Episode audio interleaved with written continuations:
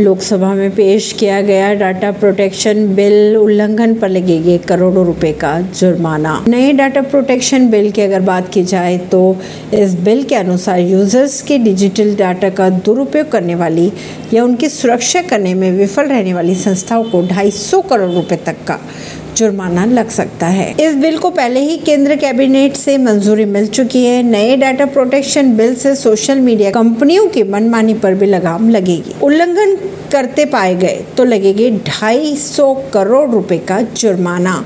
केंद्रीय इलेक्ट्रॉनिक्स और सूचना प्रौद्योगिकी मंत्री अश्विनी वैष्णव के अनुसार नई दिल्ली में संसद के मानसून सत्र के दौरान लोकसभा में digital personal data protection bill पेश किया गया। नए डेटा प्रोटेक्शन बिल से सोशल मीडिया कंपनियों पर लगाम लगाने में मदद मिलेगी और उनकी मनमानी को भी रोका जा सकेगा। परवीन सिंह नई दिल्ली